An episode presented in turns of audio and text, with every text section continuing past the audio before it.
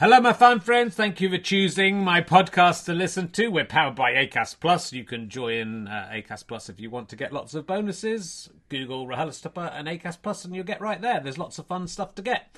Um, look, tour is nearly over. 21st of March, I'm at Bedford Corn Exchange. I'm talking to Olaf Falafel, who's a very funny children's author and stand-up comedian, and Al Murray, the pub landlord and historian man and a friend of mine. Uh, it should be fantastic. Who went to Bedford, went to school in Bedford. It should be amazing. There's plenty of tickets left for that one.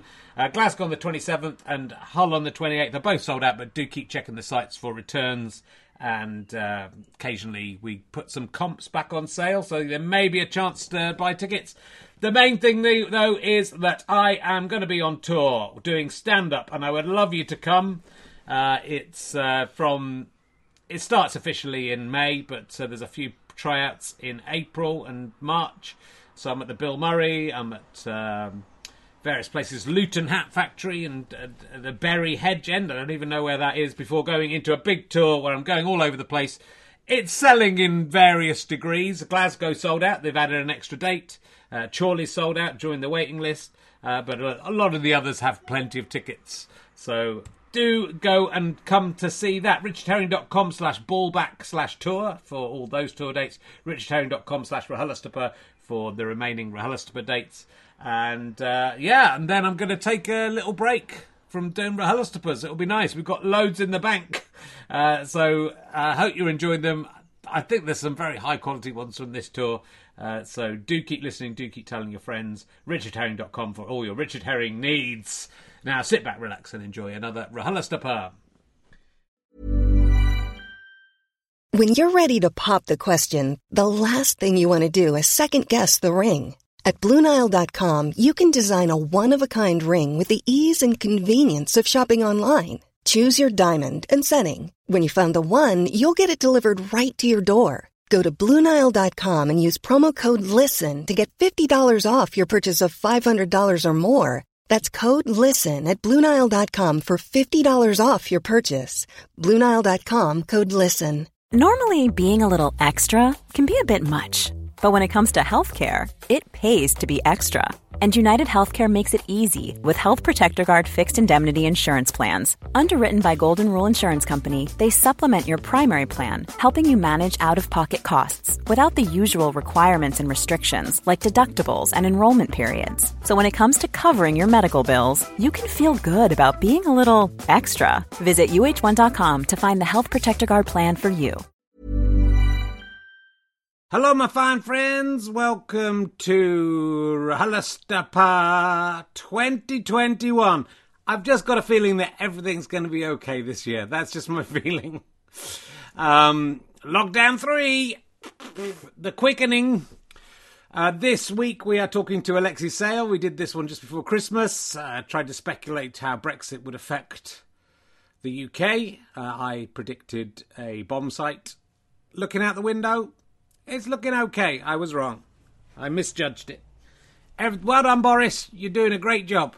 Um, hope you're enjoying these podcasts. If you're watching or listening to this on the 6th or 7th of January 2021, good news. You can get the emergency questions 1001 conversation starters for every occasion on Kindle or ebook for just 99p. There's over a thousand questions in here. There's some bonus ones in this edition.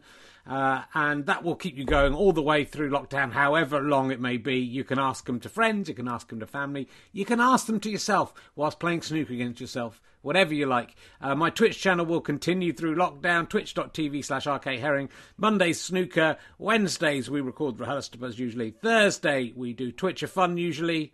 Lots of puppet based fun and japes and sketches and all sorts of stuff. Uh, and we may add a few more things to the roster as we're going through. There's occasional live stone clearing. We were playing video games and all sorts of stuff. You never know, doing film commentaries. They may come back for lockdown.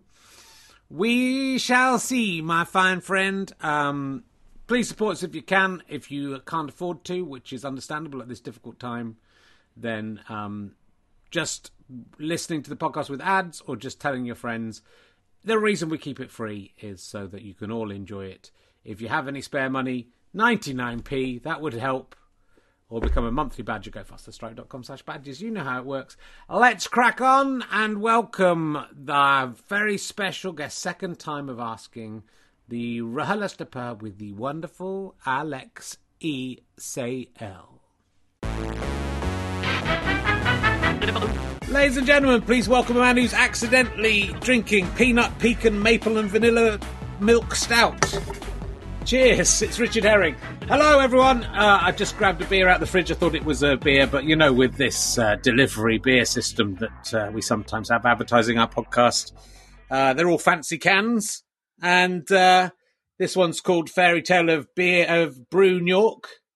And I thought that's going to be a nice Christmassy drink, and it's a crazy stout that I will nurse throughout this podcast. Welcome, anyway, to Richard Herring's Let's Start 2021 podcast. Um, thank God 2020 is over, but let's face it, 2021, uh, if you're listening to the podcast, we're still in 2020 as we speak. There's still a week for terrible things to go wrong. Um, let's face it, 2021 is definitely going to be worse than 2020. So I don't know why we're glad to leave it behind. Uh, but I was uh, hanging around with everyone in tier four uh, today. I'm very proud. I've been up to tier four. I was been t- tier three for a while. I didn't even know there was a tier four, but I've been uh, promoted up there to executive class tier four. There's a few other people in with me. Um, they call it RHLSTP, all those guys, the ones that are able to speak. Um, uh, it's a very exciting time because we are, uh, I'm recording on the 23rd of December. And as I record, we still do not know what is going to happen with Brexit, which is what, eight days away. So uh, you'll be listening to this and you will know if you're at home listening to the podcast you will know what's happening. Uh, but we do not know what's happening. I might try and see if my guest can guess when he comes on. Uh, all I know is that we're currently living on a plague island. Um, that's what all the uh, foreign newspapers uh, are saying about us. Oh, that's ah, the I, I put it. That's I haven't loaded up the pictures right. I'll put that back. I've just put up a picture of a, a deep fried penis to which probably is that actually that's quite apt for Brexit. I'll leave it up. Uh, and uh, all we had to do to stop immigrants was uh, infect ourselves with plague. It turns out. So we've been through all this palaver for nothing. If we'd just given each other plague, it would have been cheaper. It would have been less self-destructive. Many of us would have died, but at least we'd have died pure and British, with no no immigrants would have wanted to come. Um, we got the super spreading virus now. That's the new thing that's just come in. Um, and uh, I, you know, I, we've got no deal Brexit possibly coming up. We've, we've got our own super version of the virus. It feels like God doesn't really like the UK. I don't want to be one of those Americans who says God's punishing us, but it feels like God's punishing us for something. And the problem with being from the UK and being English in particular is it's very difficult to pin down what that thing might be. It could be anything, couldn't it? It could be a myriad of things. Maybe it's just everything. God's gone. Fuck it. We've had enough. Uh, let's let's really fuck them up. Well, look, I hope you enjoyed 2020. At least what's been going out online. Um, I've had quite a nice time, and it's been quite creative. I've uh, I feel it's gone all right. We have produced a lot of content for you here on this channel, including a deep fried penis, a picture of a deep fried penis behind me right now. Uh, if you feel you've enjoyed that uh, and uh, happy to have had it for free, but have some spare money, why not consider becoming a monthly badger? Go fasterstripe.com slash badges. Uh, it's three pounds a month. You can pay more if you want, and you get access to backstage interviews and all sorts of stuff. Uh, and stand up shows, loads of extras. But more importantly, that money gets channeled back in. And I'm hoping in 2021 we can start making some of the more adventurous and ambitious projects and doing sketches that we're filming outside for my stupid puppet show, and who knows what will be. So support us if you can, but if you can't afford to, then you're welcome to listen. And if you don't want to, you're welcome to listen or watch for free. Uh, maybe tell your friends about all this stuff. That'd be nice. Or just keep it yourself, like you always have.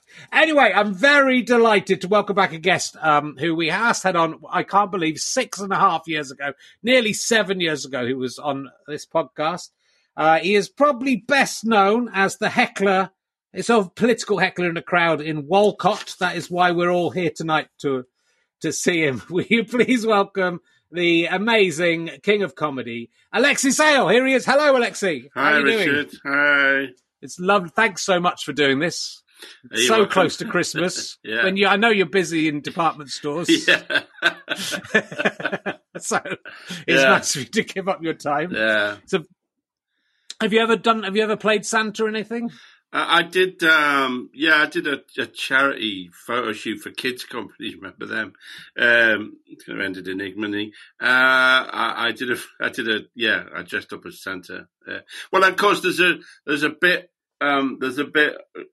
Um, uh, you, you can swear on this, can't you? It's the yeah, internet. you can say anything you like. Well, there's a bit I used to do. I did in Edinburgh in 2017 about I was walking through King's Cross fairly late at night, and a, a woman called me a Santa Claus faced motherfucker.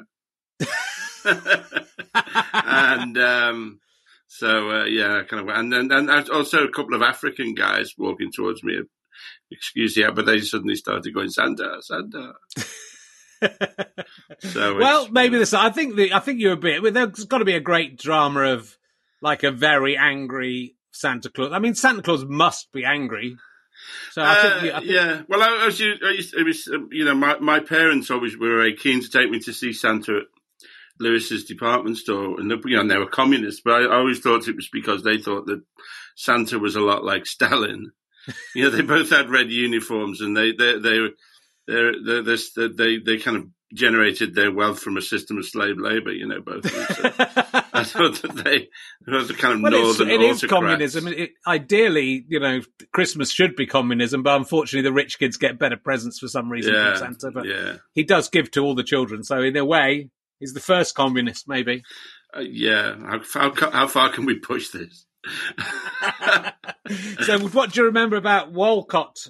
Wolcott, well, was your was, first TV job, I think. Yeah, um, it's. I mean, I think that was. It was very, very early on, and it was still. I think I was still at the comedy store, and um, it, there was a casting director. She's dead. I can't remember her name, but she she cast. It was Wolcott was this detective thing where the unbelievable kind of twist in it was that Wolcott himself was was black Right. And there was a scene in a market, I think it was Ridley Road Market, and um, Keith Allen was also in it, and he was a he was a fascist making a speech, and I I heckled him, and it was just the first time I'd ever done any telly really, so I I um, I, uh, I, I, um, you know, I found it really thrilling, and also Keith being a very sort of, he's so much more interested in people. I remember at one point, he'd be, he'd, somehow he was in some house, and he said, Lex, Lex, come in here. They've got a goose.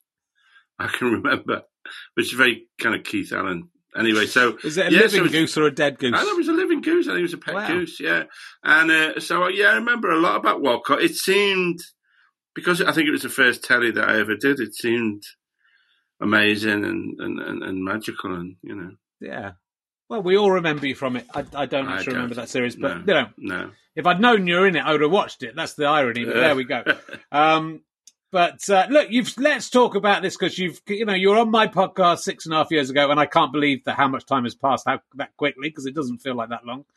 But uh, you've now got into it's just six years later. You've decided to get, yeah. into your own enter the world of yeah. online entertainment, which I presume is down to 2020 generally. You've had quite a roller coaster in that you started 2020 on tour. Yeah. Um, yeah, and I was two thirds of the way through the tour when it. Oh, you two thirds. Yeah, yeah, yeah. When it uh, it got cancelled. So what was that like? What was because you were doing was Liverpool your last? Yeah, you were doing five I did nights five in Liverpool. nights in Liverpool. Yeah, and then you got um, them all done. Did you? Did you get all the gigs? Yeah, yeah. They, they, finished on the Saturday, and then we drove home overnight, and then. Uh, I mean, I don't and know. In some that... ways, it's like I've never. It's nothing pleases me more than cancelling a gig. I mean, it was, it was a, it was a very, you know, I don't. I mean, I think that's a quite a strong strain in comedians that they're always. If you can cancel a gig on legitimate grounds, you always will, really. So, I mean, um, the, I think we were supposed to be doing Sheffield, and then the promoter in the end actually pulled it, and then that that that was the f- the first week, you know, when he said when Johnson said, "Don't go to theatres," and then um, then then lockdown came, and I, I also had coronavirus out of myself. yeah, yeah, so I, I was okay for that first week when we got back, and then I just yeah. you know fell off a cliff for about a week. I was very ill. So you lost your sense of smell and taste and everything. Sense of Has that come back? Because the mm. last time I heard you talking about it, said no. It's come back about kind of fifty percent, I think, but really, not, uh, not uh, no, not not at all, completely, no. no. Right. So that I mean, again, a lot of people It's obviously thank goodness you're okay, and mm. you know, it's yeah. as some people didn't get through it. But um, that's the kind of side of it that people aren't really concentrating on, is it? I'm, one of my friends has been ill practically the whole of the year, basically. Really? Just not, yeah, he was in hospital for a bit, but at home he's just unable to. I think he's a bit better now, but he was just for months unable to do anything. Mm. You know, and it's it's sort of very weird the way it affects people differently. But then is the prognosis that your taste and smell will come back? I, don't. I mean, I've never, you know, I've never consulted anybody about, and nobody knows. Basically, I mean, I think that um, generally it does. I mean, it, it's come back. It came back like twenty five percent and then fifty percent, but it's kind of stalled uh, since then. So, um, yeah, I, I you know, I, I, guess it'll come. I guess it'll come back at some point, but maybe it won't. I don't know. so I hope it does. the The tour was your first stand up show for a little while. Was it your first tour? Yeah, tour show for I think I think that's seven years. Yeah, I never I never quite believed I did my own PR whether that's true. I make stuff. So was it? Were you were you enjoying the tour, or was it kind of like because it's not you know it is nice to get gigs cancelled. That's not your not your problem. I had a couple cancelled because of the weather last year. Ah, you kind of go yeah, it's all right. Yeah, yeah, yeah. It was. um it was amazing. It was an amazing show, and I, it it it perfectly I mean, the Brian Logan in the Guardian basically, you know, he sort of voted it kind of best and one of the best stand-ups yeah, of this yeah, year. Yeah. yeah, and he was right, really, and it perfectly and brilliantly summed up kind of late, you know, December uh, 2019, you know, January, February 2020. I mean, if, if you, if you, if you really wanted to capture the essence of that period, then you could have seen my show and you would go, this is amazing. This man has bottled the feeling of a, of an era of the kind of post Corbyn, you know, kind of 2020s. And this, you know, this, what could come along that could possibly make this irrelevant? Um, what, what, what conceivable world changing event could happen that make this completely fucking pointless? All this work, all this, you know, all this fucking workshopping material. Yeah. You know, so yeah, that'll never, but it did, it, it did, it, it, it beautifully captured, um, uh, January well, it's, very, it's, it's such an unusual thing to happen obviously, like, and it must be annoying to be two thirds of the way through. You're probably just getting to the point where you're getting into sort of profit on a tour. You, are in profit, but you know the last third is where you make your money. Basically. Yeah, so. I mean, and it was also, I think, I mean, I'd sort of. I'd, i kind of had an idea that I wanted to play kind of mediums. I was sort of like I played five nights in Liverpool in a 500 seater, but I think given the response to the tour, uh, I would have gone out this autumn and probably played the bigger rooms, played the south. I would have because there's large parts of the country that I also I didn't uh, because I was doing multiple nights. I, you know, uh, getting on a bit, so I couldn't face.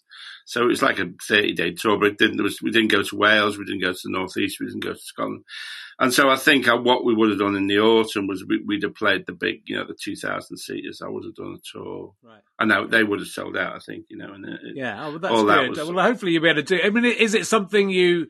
You know, as I get older, I'm feeling like, you know, I'm less inclined to go and see, you know, do even, it's usually 50 dates or something I would do. It feels less exciting as an idea and more, more irritating. But you seem to have kind of got back into stand up and got the bit between your teeth and. Yeah. Yeah. I don't think, yeah. I mean, I don't think I would do, I mean, I can't, I mean, I would do a maximum about 30 dates, I think, on a tour. Hopefully, you know, large, you know, so uh, enough people would come and see me really in large venues. But yeah, I mean, I can't, the, the, sort of the driving and all that's the bit I can't, you know, on the last tour we got, we, you know, we got the train most of the, most of places and stuff, stayed overnight, you know, rather than those kind of late night drives back to London. So, uh, yeah, it was, uh, you know, it was going, it was going really well. And the, the, the show, you know, yeah, the, the show had really, cohered in a way that it was it was my favorite um you know stand up i think. I'd done like edinburgh in 2017 and that was good but there was bits of it that i didn't i wasn't completely happy with. But this i'd learned from that and um you know i'd i'd, I'd found a way to really do i think it was something very special really in there. Yeah well as you say top 10 shows of the guardian mm. that's helped a bit by all the other shows being cancelled, Alexei. Yeah. But it's still. It's That's at first. I did think. Yeah, I did think that. I thought, yeah, this is a kind of because yeah, what's he going to choose from? There's been fuck all really. I don't know where I would have been, what he would have said if yeah, you know all the all the all the. Well, often people forget. You know, the thing is, he saw you in February, you'd have or March or uh, January or February, whatever he saw you. You know, people f- come to the end of the year and they they they forget Yeah. forget the stuff they see at the beginning. So it's good. It's good to do that. Basically, so his the move- comedy year ended in March, so yeah.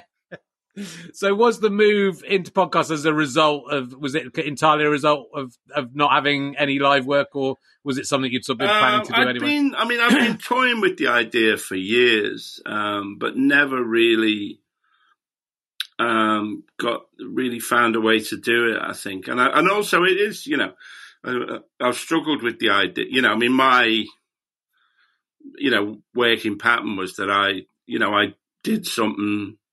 It was broadcast by a channel which gave it authority, and they paid me a lot of money to do it. And so this kind of podcast where you're fighting with every other, you know, influencers, fucking giving fucking makeup demonstrate. You know, you there's no authority. You have no authority. Also, you pay. The first time I had a meeting with, I honestly didn't know. A few years ago, I had a meeting with some people who, want you know, was talking about a podcast, and I was like, "I pay you. I pay for the. I pay for. I pay money to give my shit away. What's where's the sense in that really? So it's taken me a long time to accommodate myself to um to that really. Uh, I yeah, I don't know whether it would be happening, but I, I mean, I think I've been slowly coming round to it. Uh, Sure. So yeah, and also, but it was meeting um, Talal, uh, who, who does everything for me. Really, Talal Karkoutly, who is a comedian himself and a podcaster, and uh, he uh, he was really he was the one who made it all possible for me. I think it really suits you. I see. I, you know, I've been doing it obviously for twelve years, Yeah. uh, and I've never paid to do it. I didn't get paid for a long time. Yeah. Uh, I am now. I am now. You know, making. I, I could make a living from just podcasting now. I think so. It's kind of interesting that that's happened. But it, what appealed to me, which I always thought, you know, I always thought you'd be good for this, and it, I think it's proving that you are, even though it's quite early days for your podcast. Uh, but it's very good. It's just that you know it's you're in control of it all. So you know you you are owning the means of production. Yeah. You're producing what you want to do. It feels to me. I know it has changed, and I know it has become a lot more uh, commercialized and people bringing in the big names and, and trying to make lots of money from it. But if you want, if you're if you're just doing what you want to do, and your podcast, I think you know almost by your own admission, it's it's, it's quite political. At least a couple of the episodes are, and you kind of almost want to put people off listening to it because you're trying out new material. yeah. So Yeah. a, a lot of people are going to get turned up. Well, not a lot of people, but some people.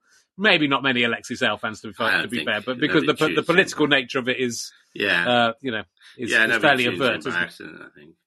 Uh, yeah, yeah. No, I've loved uh, what I've done so far. The the three or four, whatever it is that I've done so far, I've absolutely loved. And there's also this other thing that we do, which is these bike rides as well, which uh, are Hmm. I really lovely. I think they're really really nice. yeah. Well, the, the bike rider one is great. That's on YouTube. If you just look for Alexei's uh, channel, uh, just Google Alexei Sayle, you'll find both of these things very easily. Uh, and uh, it's very relaxing. The bike. I do a I do a podcast where I clear stones off a field or walk around a field and clear stones off it. So yeah. and, and people use it to go to sleep to. Uh, Yeah, main, it's, yeah. it's its main function. But it, it's very relaxing. But also, you're very. It's a. It's beautifully filmed. The filming works well. So there's a camera on you and a camera on where you're going. So we get to see a bit of London, but you're also just chatting away. And what you're good at, and uh, there is one of your uh, episode of your podcast where you're interviewing people, but you're just basically talking to yourself and, and soliloquizing, and you're very good at that. That's that's a hard thing to do, I think. In Uh, first yeah, go I guess. Yeah, yeah. It came very. It did come very um Yeah. uh, easily and naturally to me. So yeah, it's. It, I mean, there's been no.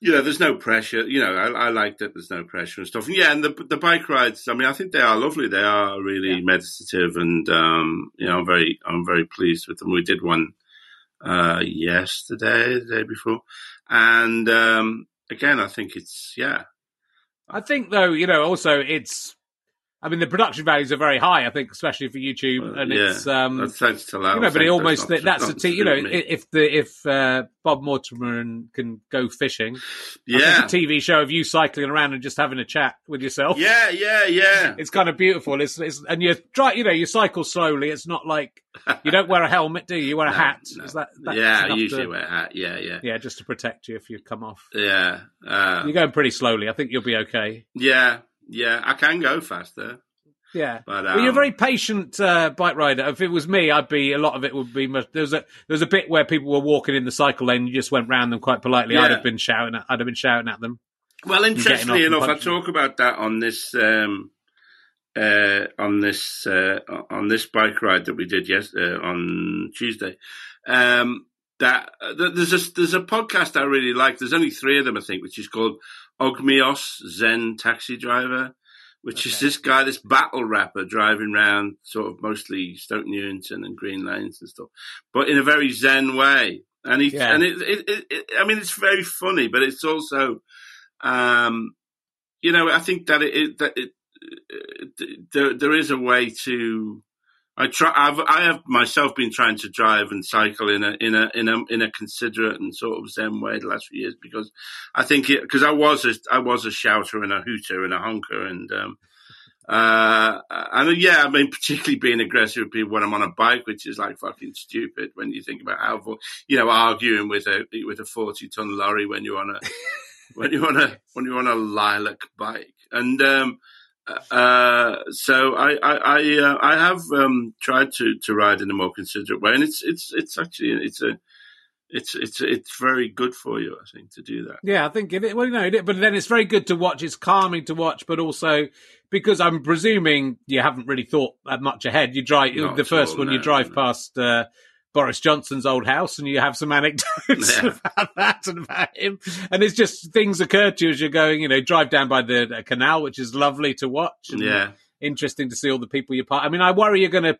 It's a bit like Google Maps, where the, the the people who get caught up in your in your camera might be up to something that they shouldn't be doing, and and you might reveal what they're doing. but- yes I, I don't know what the yeah i guess the, I, I guess you have to it would be i think it would be impossible to it must be very difficult for people to have affairs these days you basically would basically have to because you are yeah there is some yeah you're going to get caught up in somebody's yeah. podcast aren't you really It's- it's it's it's it's virtually impossible to remain yeah. hidden. I think these days.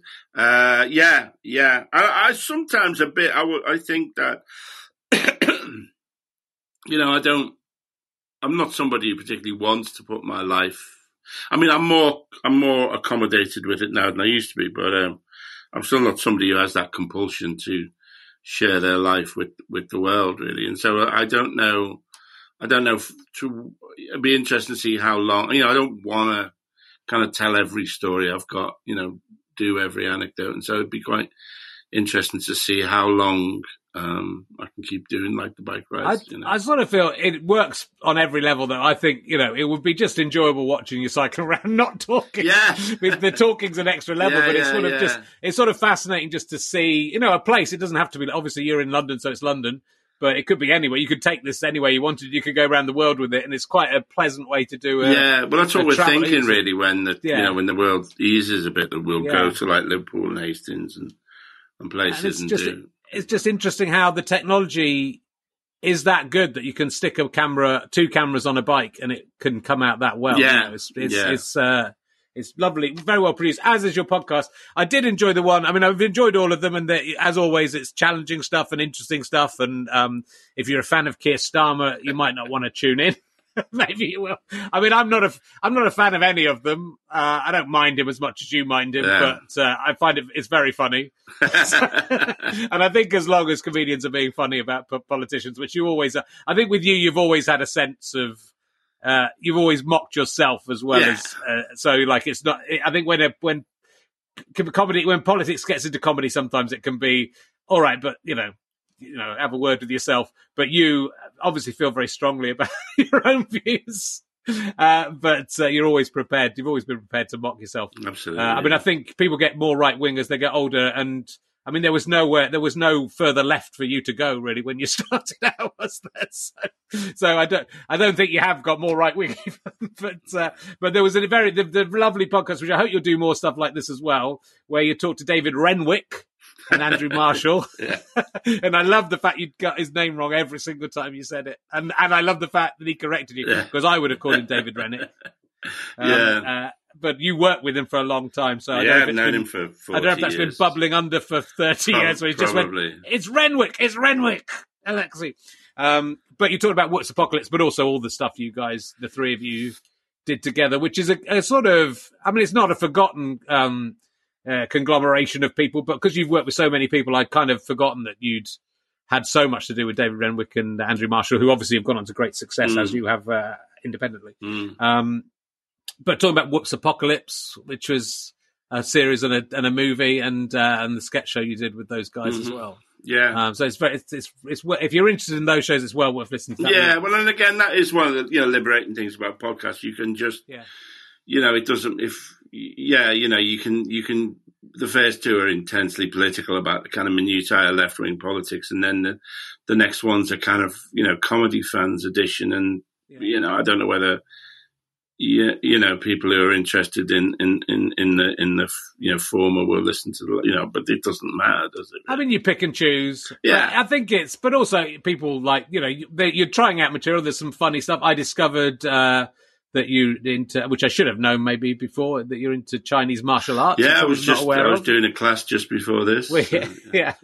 And I love the bit where you, you have a go at, the things that people inevitably say to you as a result of that, which I won't. I was I was very tempted to pretend I hadn't listened and just do it to you, but uh, and see, see how you reacted. But, you know, so you're finding comedy out of those those little things. When, yeah. when did you get into Chinese martial arts? How long? Well, I've been I've done martial arts over the years, uh, on and off, uh, but always before I've had um, uh, I've had a like a personal, you know, I've had a you know teacher really. So you where, where you you um, you progress faster, but it's not you know you miss out on that group experience. But in I talk about this in my stand-up show. But in twenty late 2015, I had a severe autoimmune condition. Well, I have I have this condition called lichen planus.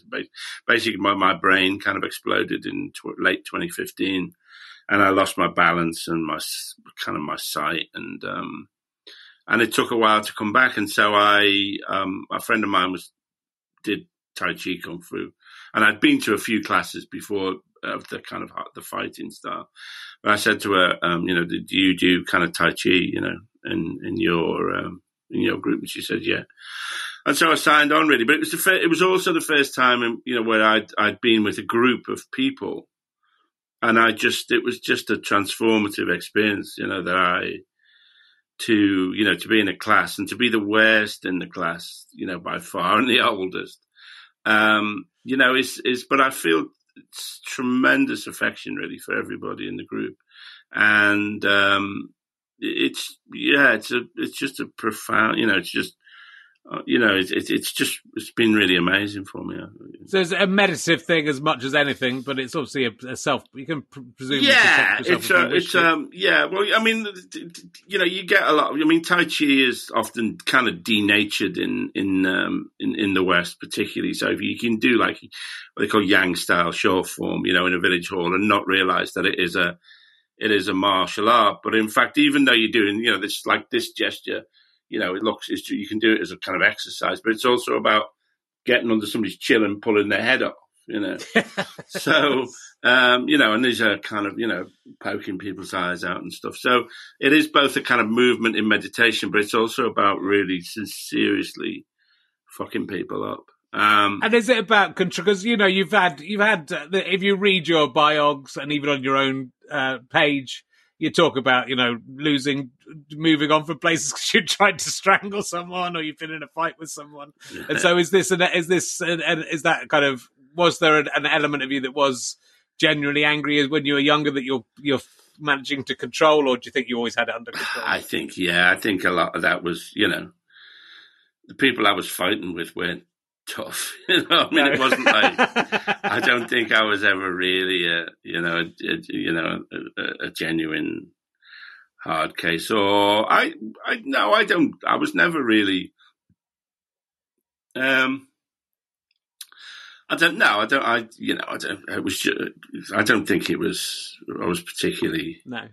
angry. You're an really. intimidate. You know, the act is Yeah, an exactly, intimidating yeah, act and yeah. you know, a confident act, and you know, you would imagine, and like when you when you were you know introducing people at the comedy store, and then if they were bad, and we talked about that last time, they were. You would just say how shit they Yeah.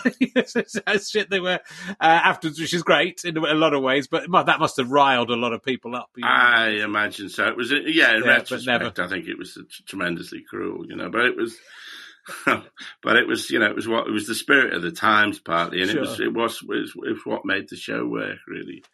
Uh, yeah, and I do have, you know, there is that kind of, you know, I mean, I think when I got in front of an audience, I was uh, fearless, really. So, um, you know, it was a kind of demonic possession, really, that I would do. yeah, yeah. I would have the strength of 10. Because you're very, you are in in reality. You, uh, you know, I obviously didn't know you back in the eighties, but I've, I've met you a few times and and heard you talking on other things, and you're, a very sensitive and thoughtful, educated man. Um, and uh, it's you know, must do, are people in a Tai Chi class? Are people going? Is that Alexei Sayle? Do they do they know who you are? Uh, and are they kind of freaked out, or I- do they?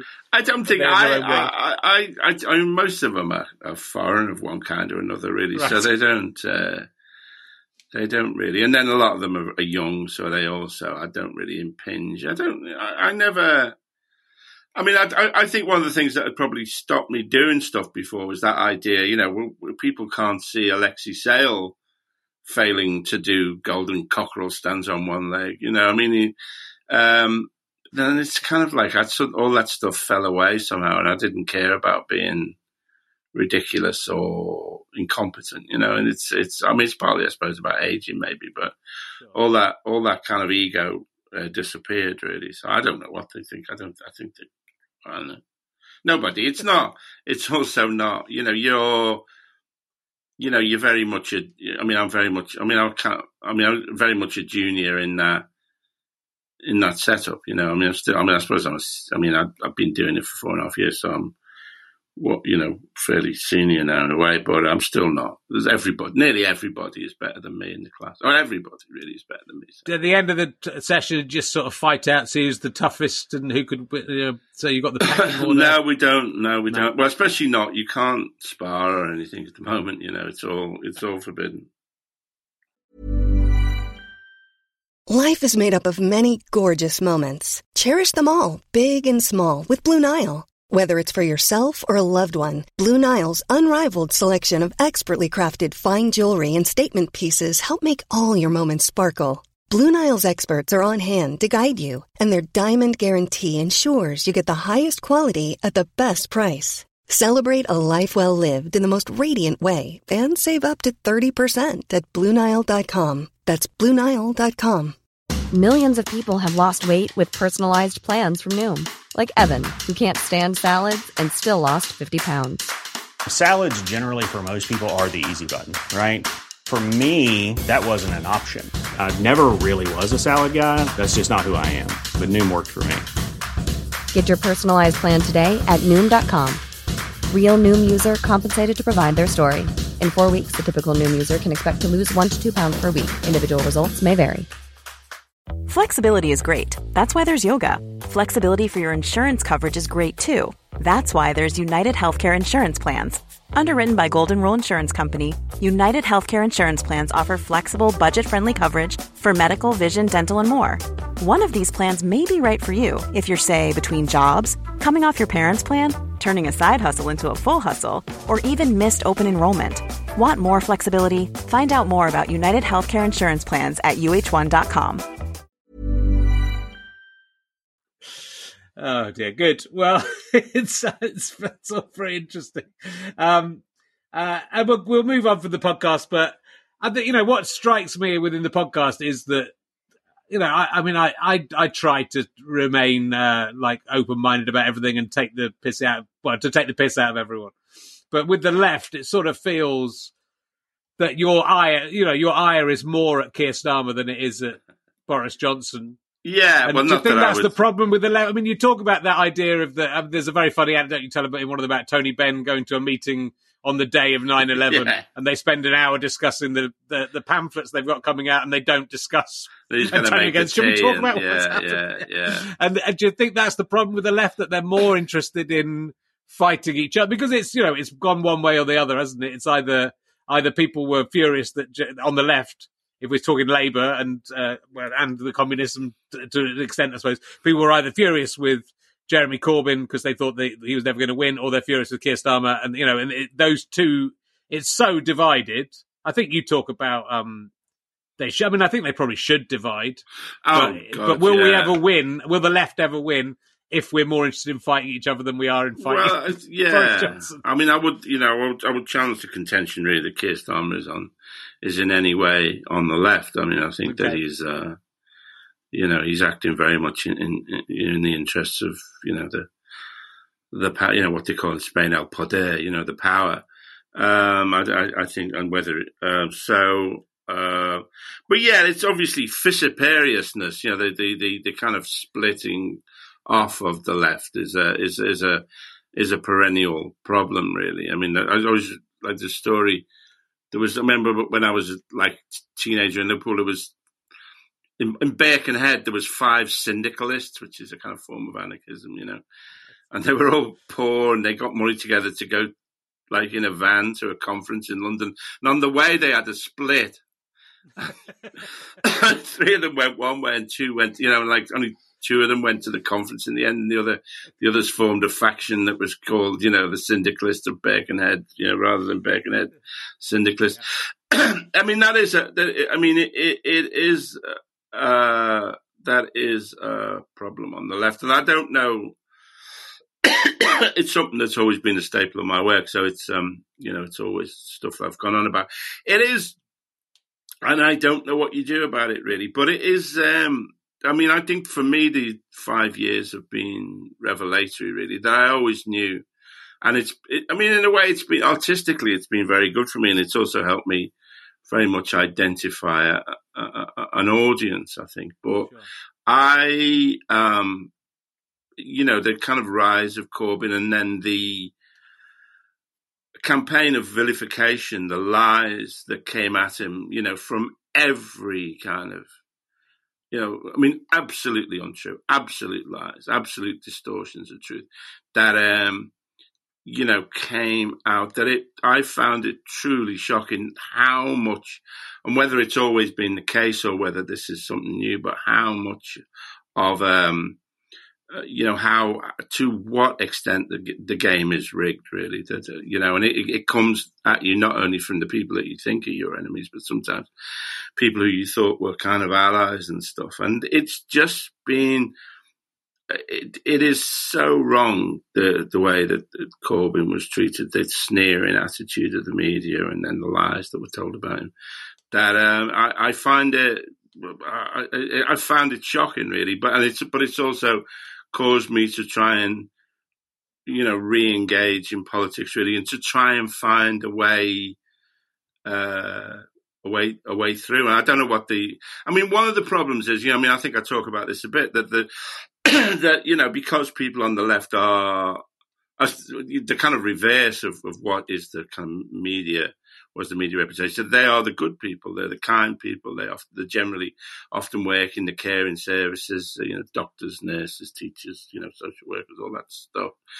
And they are profoundly good, really. And this is, um, which is kind of a problem, really, because they behave, they believe in the decency, I think, partly of, Yeah. of people, which is a fucking profound mistake to make, to think that human beings are, essentially decent, you know. Is, and so they're they're constantly shocked when somebody, you know, like they, you know, they thought they believed Starmer when he said he was going to be the unity candidate and he was going to be con- continuity Corbynism. He was fucking lying to his lying tiny little teeth, but um, he.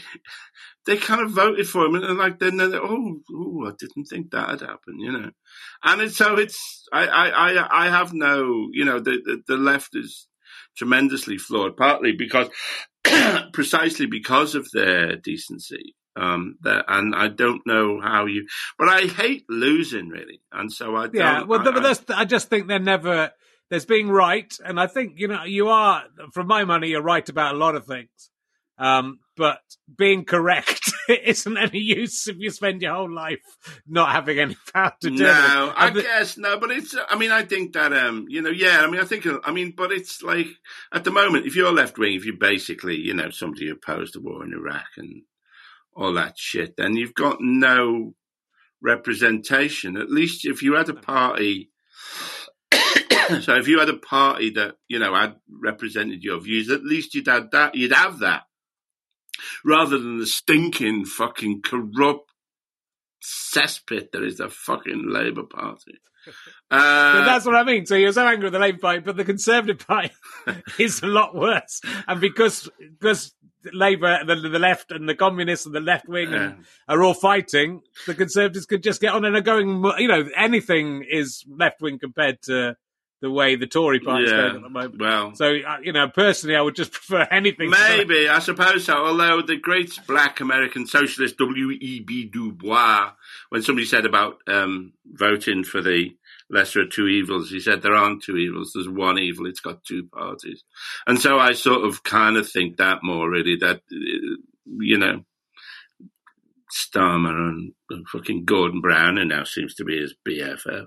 Um, what's the fucking I think difference? you know. I think the thing is the the actual all the things we're worried about at the moment aren't in the long run are not going to be as important as the environment, and I think the Yeah. environmental issues are going to actually throw the world into such chaos that Yeah. all of this will be irrelevant. I think there probably is a massive cataclysmic event coming. In which case, I think that that's the. the That's our moment. the possibility that's, of that's what well, I'm it's the hanging possibility of people for, who care about the world. I think you know if you care about the world and want the world to still be here, then And you the kind of blatant capitalism has to yeah, has or to that fall. kind of what Starmer's offering, which is a kind of managerial, which is to manage capitalism a little bit better.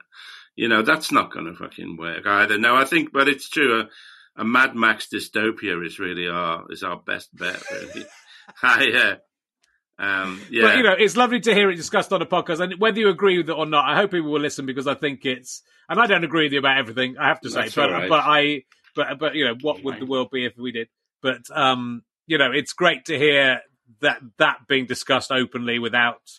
Uh, you know, I, th- I think that is the Yeah, problem. We, yeah. a lot of those ideas don't even get through to people's No, no, conscious anymore, and they can get through to people, and then they can go, "I don't think that's going to work." absolutely, and it's but not. it's but it's hard. no. It's hard to even hear them. So there we go. yeah. But let's talk uh, in our remaining time. Let's talk about.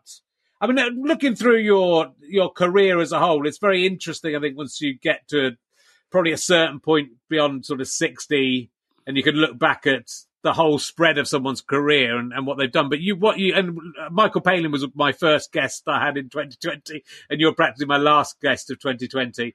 And very similarly, you've both kind of achieved so much in so many different disciplines over all that time because you've been a an author, you've been a film star, you've been a stand up, you've been a, a TV actor, you've been into politics, and you've kind of done well at all these different things. Do you look back at your career and think this is because I? Do you think this is? I've, I've done an amazing. I've had an amazing life. I hope there's still another twenty or thirty years to go of work, Alexei. But no. if there's not, would you? Do you look back at it and do you look back and think this is amazing, or do you still, do you feel? It's Do I sort of sense you feel a sort of that the rug got pulled out from under your feet a little bit, maybe, and Well, it's it's complicated, isn't it? It's uh, I mean to navigate as as as you know, really to navigate a, a career in show business and to sort of remain in it and to not fall down, you know, one of those holes that are, Yeah. are waiting for you is really difficult. I think to not and to not collapse into. You know, kind of just doing the same thing over and over again because it worked for you in the 80s, or um, you know, yeah, or yeah, going going right wing and doing, you know, the raw variety show and getting a, you know, a, a, a, a, an MBE or some shit like that, and hanging around with, I don't know, was there's a picture of Chris Evans for some reason on this. Are you putting that up, or is it? it's another Chris. It's, I it's called, that's on my, screen. He's oh, it's a, different Chris Evans. Oh, right. different- It's not that I-. I've- yeah, I've it's not that. Um, yeah, I thought It's all right, I that- Yeah, I'm blind. I thought you. Don't worry about him. He's just lurking Um, there. but I mean that you know just that kind of you know um, that just becoming another um, cele- you know just falling down that celebrity kind of hole. You know to navigate a way through that and to find a way artistically to you know to to to to um, find new th- you know find a way to to to remain original. I think is a immensely difficult challenge. I think that most people don't make it really. Um, Sure. uh, and so, But then you have made it, I think, don't you? I mean, I think that's what's Yeah. even you know you moved it to towards more maybe more novel books and novels for a little while, Yeah. but which is still a very interesting and very difficult thing to, to achieve what you've achieved in, uh, and uh, and you know now you're back doing stand up, but yeah, to stay relevant in stand up because you couldn't you couldn't come back and just do the same, No, it couldn't be the same, you know, and also it wouldn't work as a a, a man in his twenties and a man in his sixties. You can't do the same sort of material anyway. So to it is about reinvention, and I think uh, that you know I sort of feel lucky that, and for me and Stu, I think that we weren't more success. We could have got more success, and we could have fallen down that that rabbit hole. And as a result, we've ended, we've been forced into doing stuff that's sort of more interesting. well, but you that, both had. like I mean, you both had your wilderness years, haven't you? Yeah, really, yeah. and I think that Yeah. that's. You know, I think sometimes people with me think that it was. You know, I think there was years when I was. I felt very much out of fashion. You know, and um, kind of disregarded really, which is which is a which is it's a, it's a difficult experience, but it's also um, you know if you cope with it in the right way, is uh, eventually if you can come out the other end, I think is um, yeah. you know it, it, it teaches you what's important, you know, for you as a performer. Really, I think. but I think also like it's a, the, the the acting part of your career is really interesting because you've been in like Hollywood blockbusters. Uh, there's I wanted to talk to you about Siesta, which all it says on your website is is this really really bad movie. I don't remember Siesta. Oh, I man. didn't see that. But do you? What was what was Siesta that you that all you said? This is a you say with Carry On Columbus. I I'll never understand what possessed me to Oh, what the fuck I was thinking But, there. but Siesta, you just go. This is a really really bad movie. Well, I think that um, yeah, I mean, my, my acting career is some is some. Yeah, I feel kind of ambiguous about it because I, I have tremendous admiration for actors. I think it's a really difficult thing to do.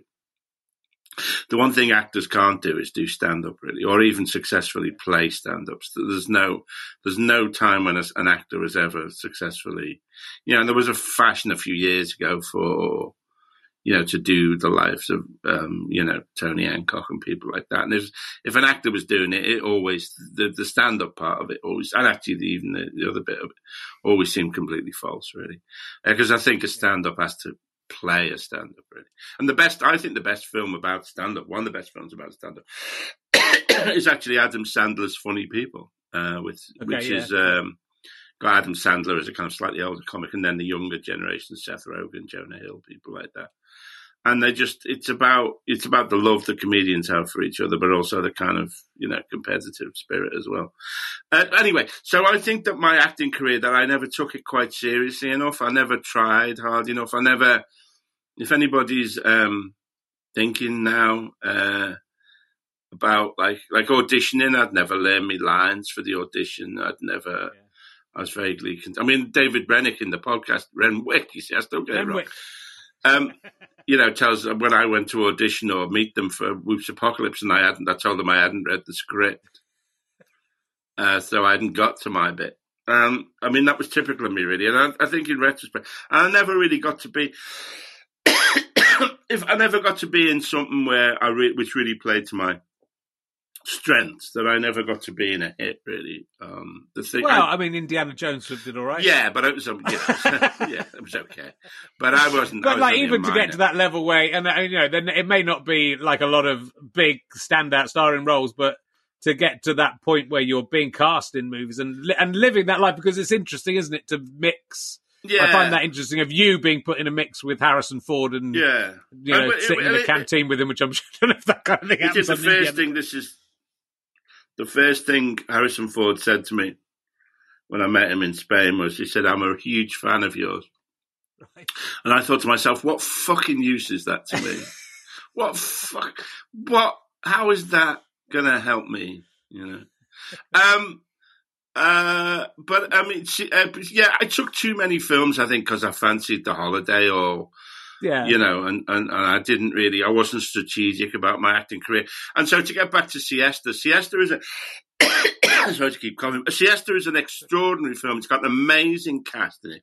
It's got Ellen Barkin, Gabriel Byrne, Grace Jones, Isabella Rossellini, Martin Sheen, um, uh, uh, um, Julian Temple, uh, and uh, Jodie Foster, Okay.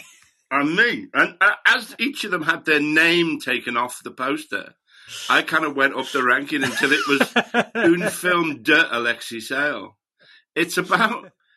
It's about. It stars Ellen. It's where Ellen Barkin actually met and then subsequently married Gabriel Byrne as well.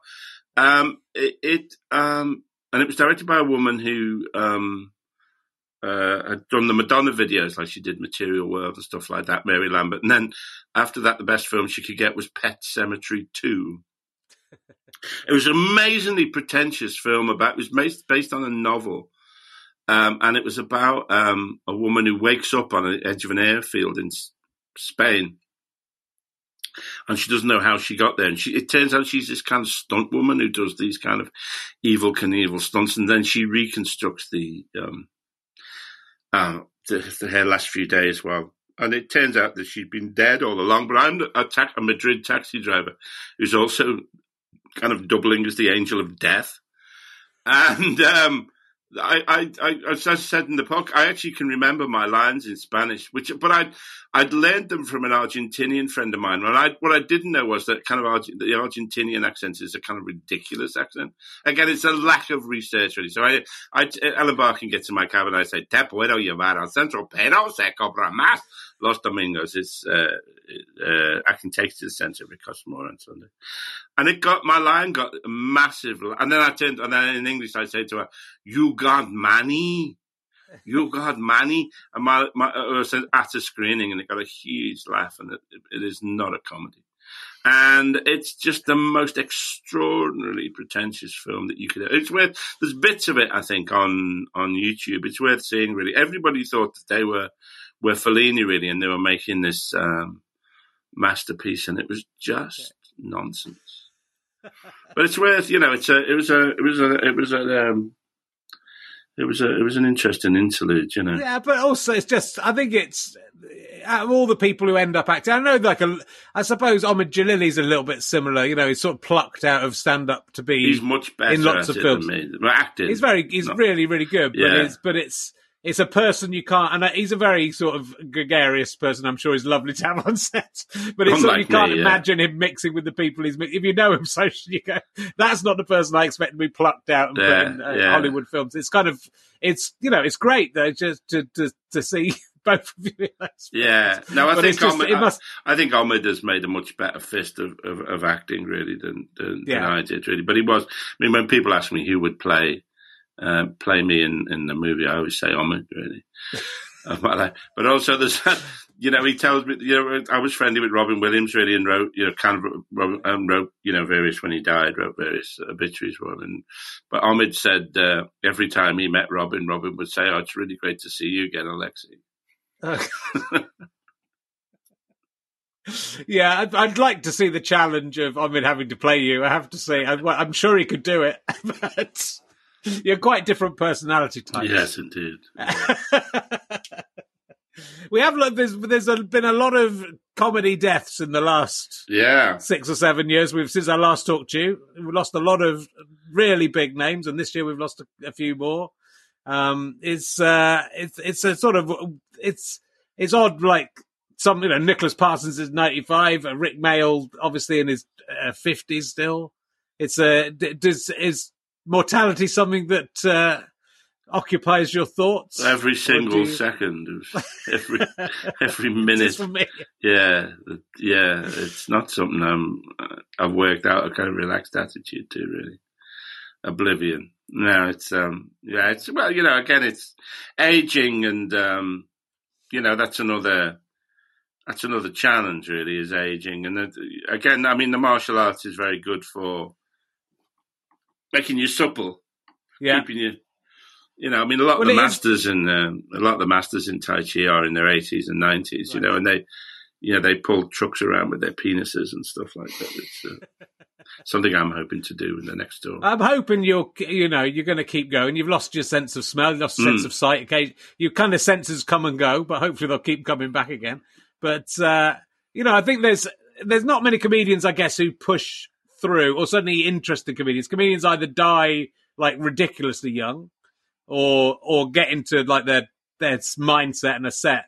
I think it'd be great to see you in your 80s still yeah, still doing Yeah. stuff. Do you think you will want to do that, or do you? yeah, if I'm still going Yeah. then, yes. I mean, I think Yeah. that, um, you know, I am, I have, I am thrilled to have found a way to, to return to stand up in a way that I am very proud of, you know, and also to have kind of located both, to have satisfied both an older audience, but also to have, you know, that there's a lot of young people who, who also, uh, you know, are interested in what I do and stuff. And it, it is, I feel a tremendous sense of satisfaction for having done that. Really, that the the, the sta- you know, and also I should mention the Imaginary Sandwich Bar as well. That is Yeah, being a, to say that. Yeah. a massive, you know, is a, is a is a very successful show on Radio Four, and it's it's something that I'm intensely proud of. You know, I think it's. I mean, I, God bless Sean and William for asking me to to do it. Really, um, but it it, it, uh, it you know it, it it came together right away that show, and it fucking it, I fucking I think it's brilliant. I mean, I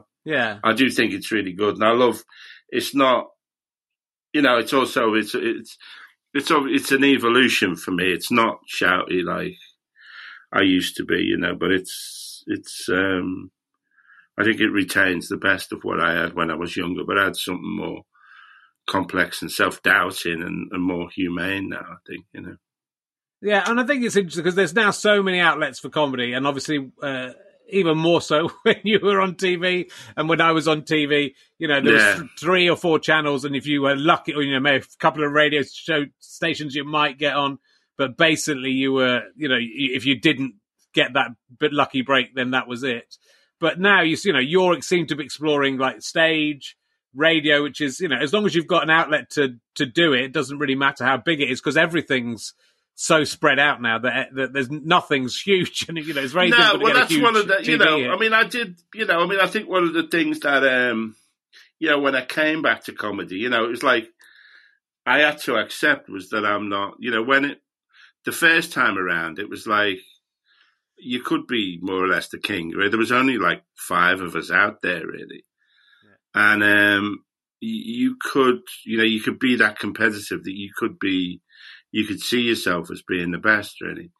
I mean, now, you know, when I came back in like 2011, 2012, you know, I just kind of accepted that I'm just some other bloke out there, really. You know, I can't hope to be the king of it anymore, but, uh, you know, that's kind of fine, really. Yeah, but then I think so. It's in, to me, it's interesting. The bike ride thing, I think, is really interesting. The podcast, Yeah, interesting. The sandwich yeah. bar is great. They're all different areas. Yeah. and uh, but you know, but it's just you expressing yourself in different ways, and so that I think that's what's amazing about the internet. Um, you know, I think I honestly think that that bike show could be a TV show and might be a TV show, but it would never actually. If you took that into a TV company 15 years ago, then I told you to sing Yeah. it, couldn't they? and that, but actually you do it and it's good, and it wouldn't matter if you just did it yourself. Uh, for yeah, I next 10 years. guess. I mean, I don't, but I suppose that's the other thing that ambi- one of the kind of things in a way that kind of dies in you is that is that ambition. Really, I mean, it's not. You know, I, I don't care if it's a TV show or not. Really, No. I mean, it'd be nice, be great. You Well, know. I hope not. I hope my stone clearing's never made into a TV show. But you know, that's But it's also so some some sometimes things are just what they are. You know, things that, that it, to take it anywhere else would might would certainly ch- change stone clearing, but it might work, but it might not. But it, but it's there for its own sake, and people will find it, and people will enjoy it, and Is it already, one you know, pump- or is yeah, it one. I, am just trying to clear one to start with, and then I'll move on to the rest. Once I, there's only about a billion stones on it. It's- It's 35 acres, so I've, I've managed to. I've been doing it for two and a half years, and you wouldn't know. So uh, it, Okay. it might take me the rest of my life.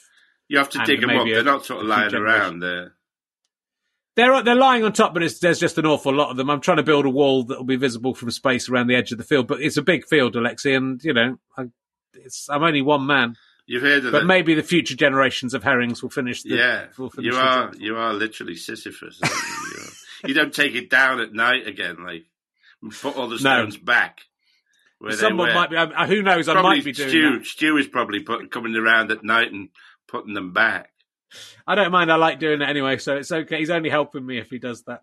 Um, yeah, it's it's all really interesting. I hope people will check out um, your podcast, which is which is you're going to get. There's a lot of interesting stuff in there, and, it, and it's beautifully produced as well. Your producer is great, and it was Talal lovely for him to sort this out. Um, and uh, do check that out. And we'll so will you be go back on the road with a different show, or will you try and complete your tour uh, in 2021 Still, if, if I'll possible? go out and talk about how angry I am about the result of the 2019 election. Wouldn't that be Yeah, great? but- Yeah. look at- We might not Ah, remember I'm by so then. angry. Ah, the bloody 2019 election. I'll be Will there be a shouting new- about Rory Stewart. People are like, who? Who gives a fuck? I mean, uh, now I think that um, I, I mean, who knows now? It's it's all up in the air, really. I mean, I, yeah, I think that um, and we're doing another.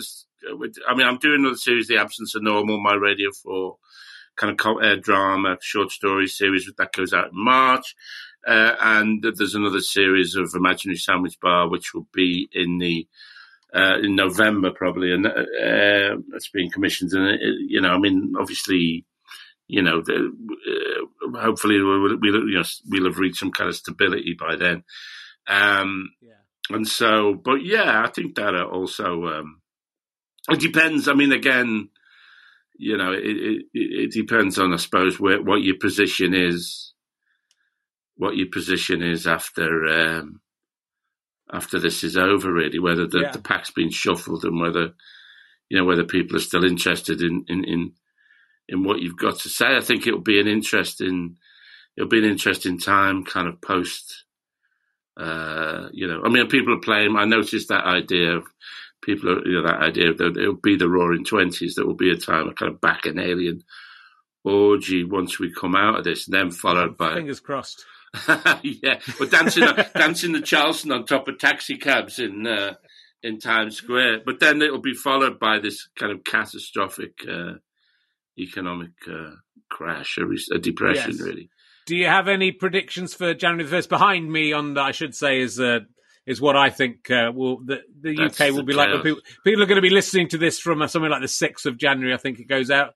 So on the sixth of January, how do you think the UK will be, and what do you what do you think we'll have will have achieved? Do you? Th- it's insane that we're talking two weeks away, and we don't know whether there's going to be a deal or not. Do you think there'll be a deal? I think it's all going to be fine. Boris Johnson, at least Keir Starmer's not, not- in charge. he's As long not. as Boris is No, but he's he's he's not what you think. He's he's he's working it out. It's like a well, again, Jerry shouldn't have fucking listened to Jeremy. Jeremy, you would have had a soft Brexit. you would have had a customs union. If fucking Starmer and all those other bastards hadn't stabbed him in the back, you would have had a soft Brexit, and everything would have been fixed by now, and you, your fucking camembert would have been safe. You middle class wankers. Like Starmer, it was Starmer with his second referendum who knocked everything Well, we off. could lay the blame a lot at a lot of doors, and ultimately uh, at our own. I think. Possibly. Well, yeah, we well, we're all we're all responsible. we're all guilty. We're, we're all we're all steeped in sin. No, it'll all be fine. That's my prediction. It'll be fine. It'll be great. Nothing it'll can be, it'll be like go. a- I don't know. I, have no idea what's going to happen. This, on to be honest, There's I got think- many lettuce, apparently lettuce and broccoli. Yeah, well, I'm very well, upset about the Linda just went to Waitrose and uh, it's stripped bare. It's literally, uh, it is literally. There was nothing. There was no fresh fruit. There was no meat. There was no pasta, of course. Had Yeah. gone. I mean, it's Christmas. That might be Christmas. Uh, no, I think it was panic buying. I'm looking forward to. Uh, one of my thrill, one of my hobbies is eating. You know, eating stuff that's incredibly out of date.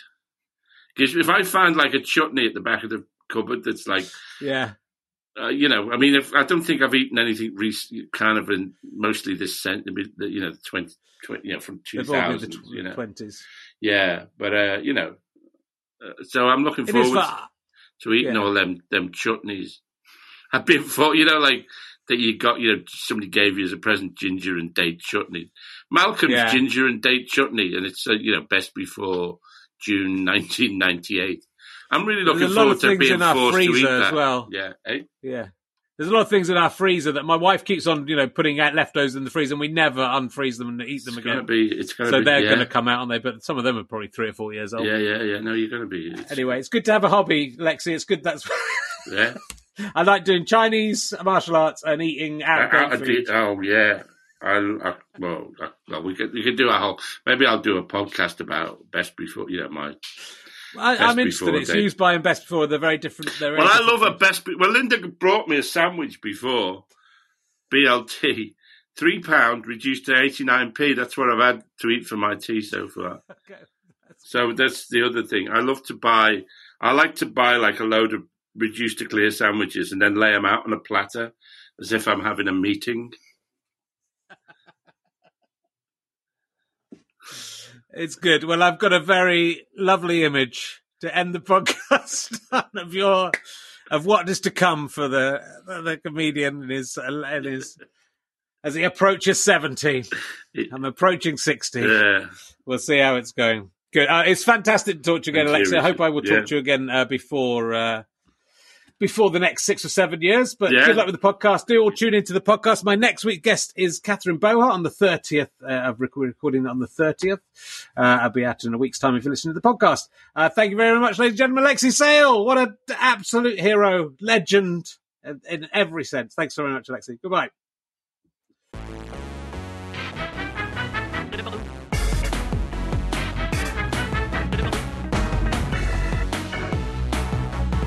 Have been listening to RHLSTP with me, Rich Herring, and my guest, Alexei Sayle. Thank you to Pest who provide the music for this audio podcast. I would also like to thank our researcher, Kathleen McKeegan, who does the fantastic RHLSTP, rhlstp.com website, um, where you can find out more than you need to know about this podcast, but it's very useful for me to research guests we've already seen. Thank you. I'm indebted, of course, to my producer and friend and director, Chris Evans, not that one. Also, thanks to everyone at ACAST and the British Comedy Guide and iTunes for keeping us going. Thanks to everyone who's a badger and everyone who's subscribed on Twitch using your Amazon Prime account to give us free money. It's an amazing thing. Please do it if you can. Um, this is a Sky Potato Fuzz and GoFasterStripe.com production. GoFasterStripe.com slash badges if you want to get loads of backstage extras, loads of extra interviews, uh, loads of extra cool videos, stand-up shows, membership card, secret code, badges, ad-free podcasts. The lot, my fine friends. Why not give it a fine, fine go? Now, fuck off and leave me alone, because I've got stuff to do. I'm not just doing this for your entertainment, you know? Bye.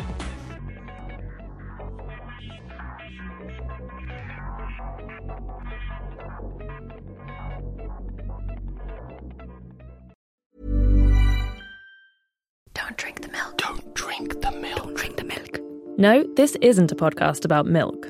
If you like historical intrigue, a bit of culture, and a sprinkling of controversy, this one's for you.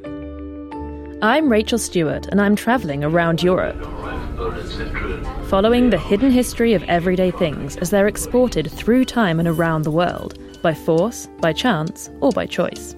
No need to pack your bags. Just subscribe to Don't Drink the Milk wherever you listen to podcasts. As humans, we're naturally driven by the search for better. But when it comes to hiring, the best way to search for a candidate isn't to search at all. Don't search, match with Indeed. When I was looking to hire someone, it was so slow and overwhelming. I wish I had used Indeed. If you need to hire, you need Indeed. Indeed is your matching and hiring platform with over 350 million global monthly visitors, according to Indeed data, and a matching engine that helps you find quality candidates fast. Ditch the busy work. Use Indeed for scheduling, screening, and messaging so you can connect with candidates faster. And Indeed doesn't just help you hire faster. 93% of employers agree Indeed delivers the highest quality matches compared to other job sites, according to a recent Indeed survey. And listeners of this show will get a $75 sponsored job credit to get your jobs more visibility at Indeed.com slash podcast. That's Indeed.com slash podcast. Terms and conditions apply. Thank you very much for listening to my podcasts.